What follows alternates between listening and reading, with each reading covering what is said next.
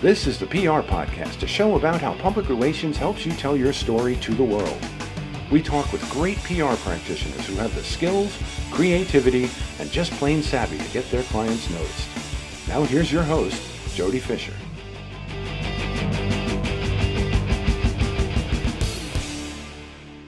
Hey everyone, and welcome to the PR Podcast. I'm Jody Fisher. Thanks for joining us. Well, have you got yourself your PR podcast plug yet? Um, you know, it's surprising that not more people send in these PR podcast plugs because I thought these would be really, really popular with us PR people. I, I'll, I'll convict myself here that I'm great at promoting my clients, but horrible at promoting myself. and as a new agency owner, I got to get better at that. Um, but we want to celebrate uh, all the things that we're doing in the PR uh, community, not just the nine to five, but the awards or the cool TikTok channel that you have, um, or the book that you wrote, or the uh, you know the the sideline service that you provide give us something to love on you with. So send us your pr podcast plug to jody at jodyfisherpr.com or just reach out on one of our social media channels. Let us know something cool that you're doing that's outside of your nine to five and we will get you a pr podcast plug in an upcoming show. Now on with our show and our guest for today Sam Patchett is director at Profile, a 12 person PR agency based in London. He started his career in New Zealand, working as a political advisor and press secretary for MPs and ministers at New Zealand's parliament. After working for boutique Wellington PR outfit SweeneyVesty, he moved to the UK, where, where he has held corporate communications roles at the asset management firm Aegon and the PR agency Grayling. Sam, welcome to the PR podcast. Hi, Jody. Thanks for that very kind introduction. Really good to be speaking with you today. And thanks for joining us. It is uh, it is evening where you are. We take this on Friday afternoons and on the East Coast, but it is evening in London where you are. Um, tell us about what's going on in uh, in the UK these days, uh, especially when it when it comes around to PR and, and what's in the news. You just had a coronation. We sure did. Yes, the coronation was just the weekend, just been, and um, no, it's all going the UK, actually. It's been a bit of a tumultuous two or three years, um, obviously, with Brexit happening and quite a lot of kind of political upheaval in the in the corridors of power, so to speak, in, in Westminster. Um, but I think we're finally starting to kind of reach a stage of a bit more stability going forward, both in kind of the political sense and the corporate sense and the business sense. Um, so I think in the PR sector, it's it's looking good. The outlook's looking pretty positive. That's good. That's good. I know that the last few years, uh, uh, for a number of reasons, have been quite tumultuous, both for in the UK and in the US. And I think we could all use a little downtime.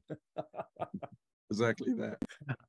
Um, but we wanted to have you on the show because we wanted to talk about something um, that's that's near and dear to you, but also something that's really impacting our industry, and that is artificial intelligence and AI. And this is an area that you work in. So tell us a little bit about how you work with AI. Uh, give us a little bit of background, sort of set the scene first before we get into the conversation. Yeah, absolutely. So, I mean, as you know, AI is just dominating the headlines at the moment um, across all industries, all sectors. Um, there's been a lot of coverage about the potential downsides, the risks, the pitfalls of AI. Um, I mean, depending what news stories you read, uh, you might be led to think that AI is going to kind of spell the end of all humanity in the next five to 10 years. Um, in the context of PR, I firmly believe that it's it's a positive development. It should be embraced. Um, there are risks, obviously, with AI, but by and large, we should be embracing it. Um, and and the reason I think we should embrace it in the PR sector, um, it effectively enables us to take the boring and take the mundane out of PR. Um, there are a lot of very administrative tasks in PR that are often lumped with the junior team members in a PR agency whether that's coverage reports, whether that's media monitoring, all those kind of things. And traditionally, it's kind of been seen as good tasks to, to get young young team members, junior team members to kind of cut their teeth in PR and, and learn the ropes of PR. But I actually think it's really boring people to death. It's turning people off PR and, and it doesn't really paint us as a very exciting or creative industry. Um, so if we can kind of get those more mundane, boring, administrative, heavy, heavy tasks and kind of lump them with AI instead of lumping them with junior team members, I think it's a positive thing. Um, of course, we need to be aware of the risks. It should only really play a supporting role, uh, not a leading role in an agency. Um, it should only be, you know, implemented kind of incrementally so you can kind of measure its impact it has on the agency and on the work and on the team. Um, and most importantly, the, the use of AI should be fully disclosed to clients. So you should be very crystal clear uh, when and how you're using AI with clients. Otherwise, that could kind of um, possibly lead to some some reputation and, and, and, trust issues with clients going going um, further down the line. Yeah, I couldn't agree more. And you brought up a lot of terrific uh, points there. Um, the one that I'm going to hone in on first is what you said about um, sort of automating or um, taking the burden uh, off of the young PR people who I know in my experience and your experience, you know, those are the people who are building the clip reports. Those are the people who are doing those mundane tasks in the office. I also and and using AI to kind of um, help take that burden off of them and not bore them and not drive them out of the industry because I think that's important too. I wonder too if if AI is almost built for them in a way because they are typically digital natives who might gravitate towards the use of AI a little bit more as opposed to an old dog like me who's got to, you know, teach myself how to ride this new bike now. exactly that. And and I would add to that though, Jody, it is surprising how intuitive a lot of the AI tools are. Um, they are very kind of user centric in the sense they're very simple and straightforward to use. And even I was surprised. I mean, I'm 30 years old and I thought, you know, maybe I'm a little bit too old to kind of use AI and really understand how it works and just kind of be able to pick it up and roll with it. But it is very intuitive. And um, I, I and to add to that that point you make, I think um, if if we can kind of start to give those more mundane jobs to to artificial intelligence, um, that frees up more time and more energy and more resource that we can kind of put towards more creative endeavors, um, more kind of exciting work, and, and most importantly, work that's actually going to deliver much more value to clients. That's things like multimedia content, video content, photography, um, graphic design, um, those those elements of work that still require very kind of high level of creativity and human finesse and it just kind of frees up a lot of um, human time and, and resource to kind of be able to put towards those pieces of work. So in a way, it's almost supercharging kind of a shift from BR, PR, sorry, being a sector based on kind of press office activity and media engagement to something a lot more kind of full spectrum, more creative. Um, and and in that sense, it's going to attract a lot more kind of talent from from other industries as well, which which again I think is really positive development. Yeah, I agree with you. I think there's there's a lot of opportunity in AI used properly. Um, let's flip that though and talk about the mm. ways that we, again, as PR people in our industry working for our clients, um, that maybe you might want to not see. Wow, that was a clumsy question. How should we not be using AI, right? As PR people, what should what should we be steering people away? From?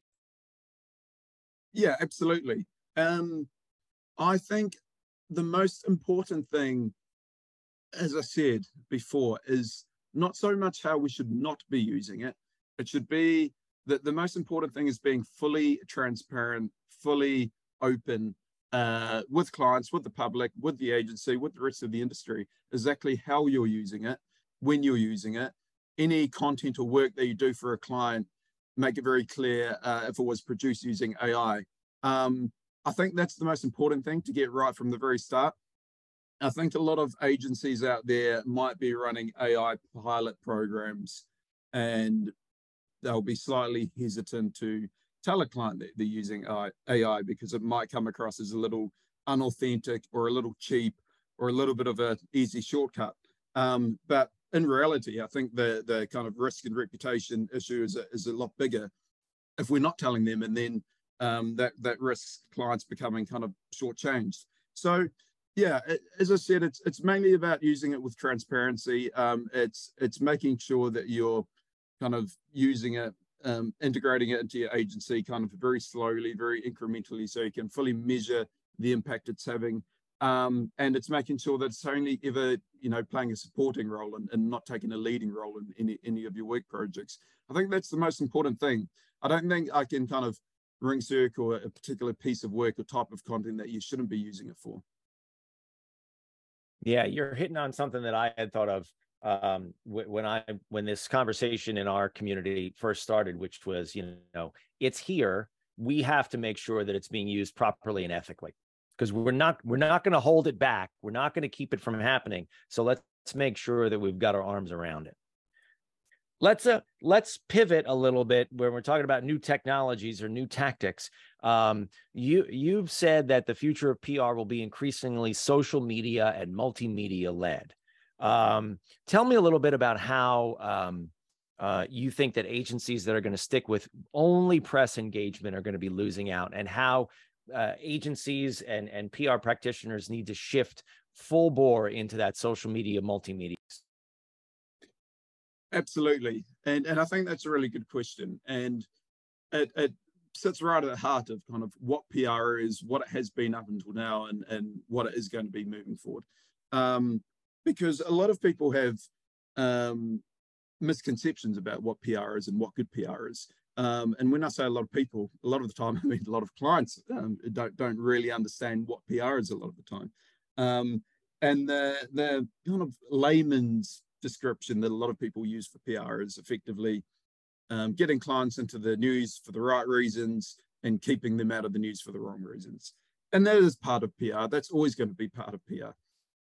Um, but again, I think we're kind of at starting to see a pretty fundamental shift in the industry, as I said before, from one that's always been based on on uh, media engagement, pitching media for interviews, for op-eds, um, sending out press releases. You know that really uh, press office 101 type of activity, um, and then introducing more um, more services, being able to deliver and, and produce more content in house um, on behalf of clients, whether that's videography, whether that's photography, whether that's graphic design, as I said before, whether it's running their social media accounts.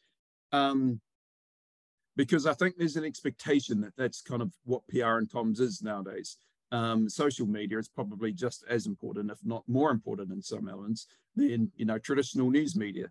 Um, and having to, uh, you know, use third-party providers to produce all that content or to, to run a social media channel, having to outsource that is really expensive. If you can bring that in and have the expertise and the, and the ability to do that in-house, um, it just kind of massively strengthens your hand in what you can offer clients, how much value you can you, you can deliver. Um, so I think anyone, you know, any agencies that aren't kind of going down that road, they're just going to miss out going forward. Um, they're going to be lo- losing out to much more um, kind of efficient competition that, they can offer a lot more. Yeah, and it has a lot to do, I think, with with um, taking stories and putting them in the right places. I've sort of described to clients in the past that okay, you have this story idea. Well, maybe it doesn't belong in a, me- a, traditional media outlet like a newspaper or a TV station. So, but it belongs on your social, it belongs on your blog, or it belongs on your website or in your newsletter. Those are all things that PR people should be thinking about and can be doing. And let's be honest here, can be getting paid for. Right. We don't have to limit ourselves to just as you put it, press release or you know PR press release 101, just writing press releases and shoving them out and hoping to get hit and counting up the hits. That's that's a very old school way of doing what we do. 100%. And it all comes back to what you said just before about all the different platforms you can kind of you can activate. Um, social media, websites, third party websites, other kind of digital pr- platforms, all of th- those those those platforms they're not reliant on having to sell a news story and pique the attention and, and grab the interest of journalists. Um, you can tell those stories um, in your own way in your own tone um, at your own kind of discretion on those own channels. And it's sometimes just as effective just as powerful um, as kind of generating some news. Um, look clients always want to be on the front page of the business section of the Times or the New York Times. And let's be honest, clients always think that whatever they've got to say is far more interesting, far more engaging, far better than what anyone else is saying. That's not usually the case. Um, just because they're making some sort of corporate announcement doesn't necessarily make it news. And communicating that message can sometimes be difficult. It's it's sometimes difficult to kind of manage those expectations with clients. Um, but if you can kind of shift that expectation to kind of we're going to get you in the news, so we're going to tell you story in all these other great ways. Um, I think that's a really effective way um, to kind of yeah to, to drive that shift that I was talking about before from from uh, one you know an industry based on press engagement to an industry based on you know telling stories through a, a lot of other uh, different kind of vehicles and platforms. And a key part of what you're talking about there is is challenging clients um, to one think about themselves as not the center of the universe, but realize that there's a universe, you know, all all out there. Um, I've said in the past to clients, okay, this story is important to you. We have to make it important to them. We have to make it important to people outside the four walls of your organization. How do you challenge clients? How do you have that conversation? And are there prompts that you use to get them to think um, a little more expansively about about what they're trying to promote?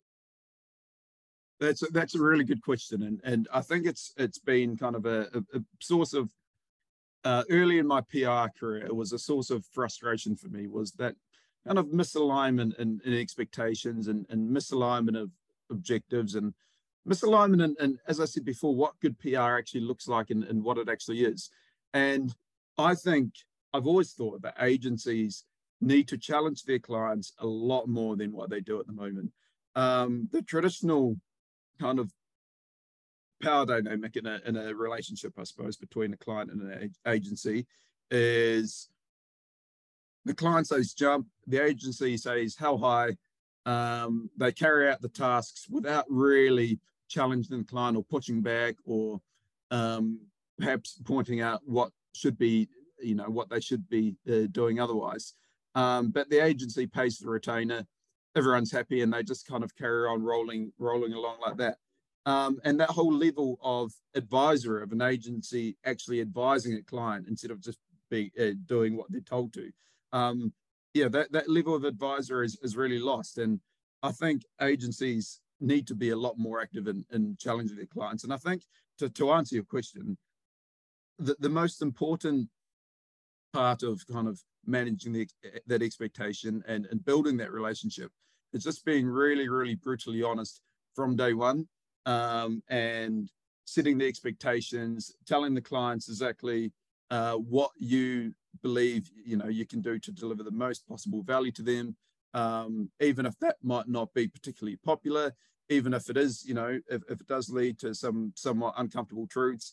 Um, but then again, then it, it's a good way to kind of pivot towards what we are talking before and saying, look, we can still kind of get your message out there, get your ideas out there, tell your story in a really kind of creative, engaging way.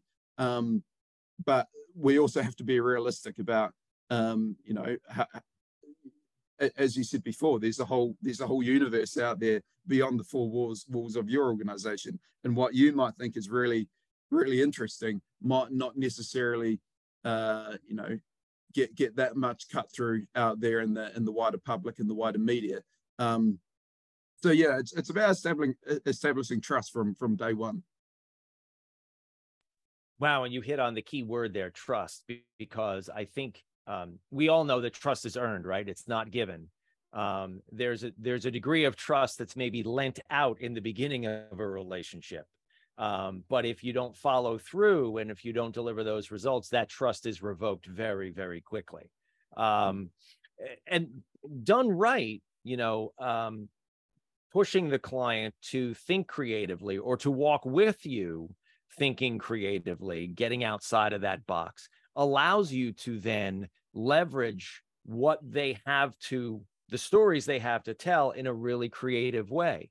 Um, mm and and and it leads you towards the holy grail of what a lot of ceos want to do which is thought leadership mm which is which i think is way overused as a phrase but incredibly important in what we do because we are developing trustable sources of good, usable information and creating thought leaders or creating the, those trustable sources. Um, how do you go about that with?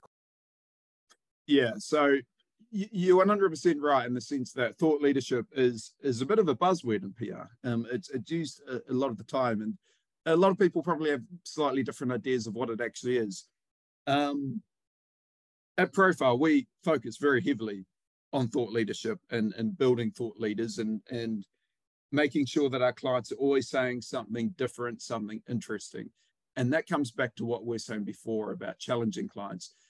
And, and the way I like to describe it is we really challenge our clients to step out of their corporate safe zone.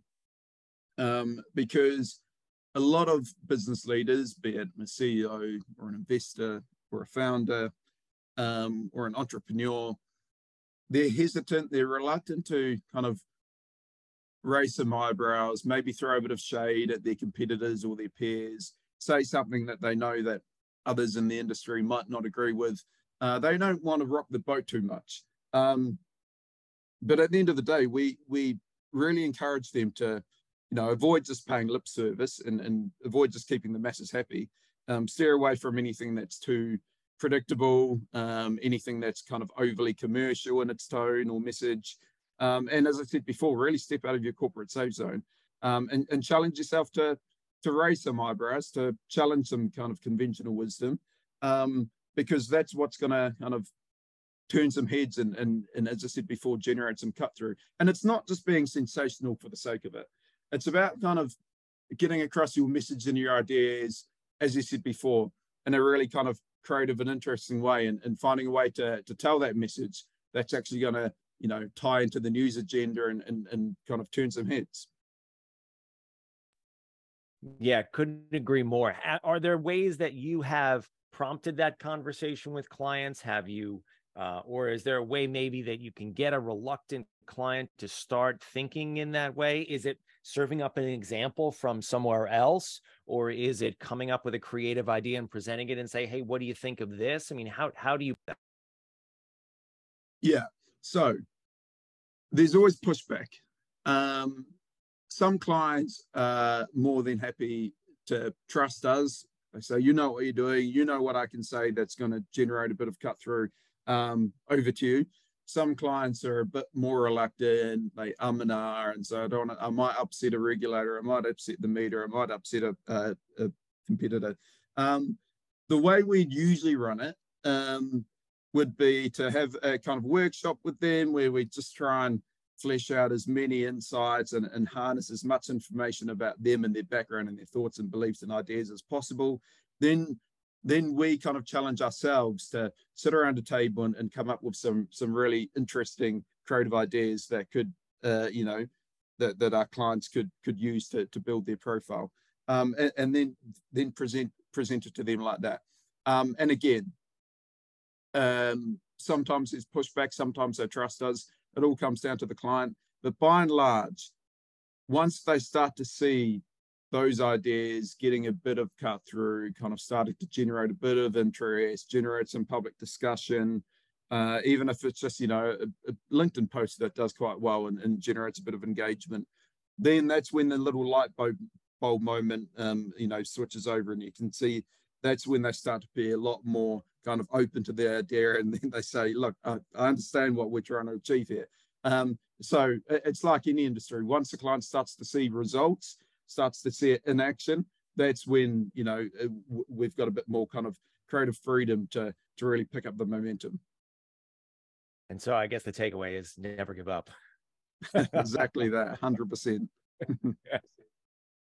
Well, Sam, this has been a fun conversation. Thank you so much for joining us today. We are going to segue now into the rapid fire question portion of our podcast. This is where we steal a page from inside the actor's studio, ask our series, a guest a series of rapid fire questions meant to elicit a simple answer, maybe a laugh or two with your indulgent Sam Patchett, all the way from London.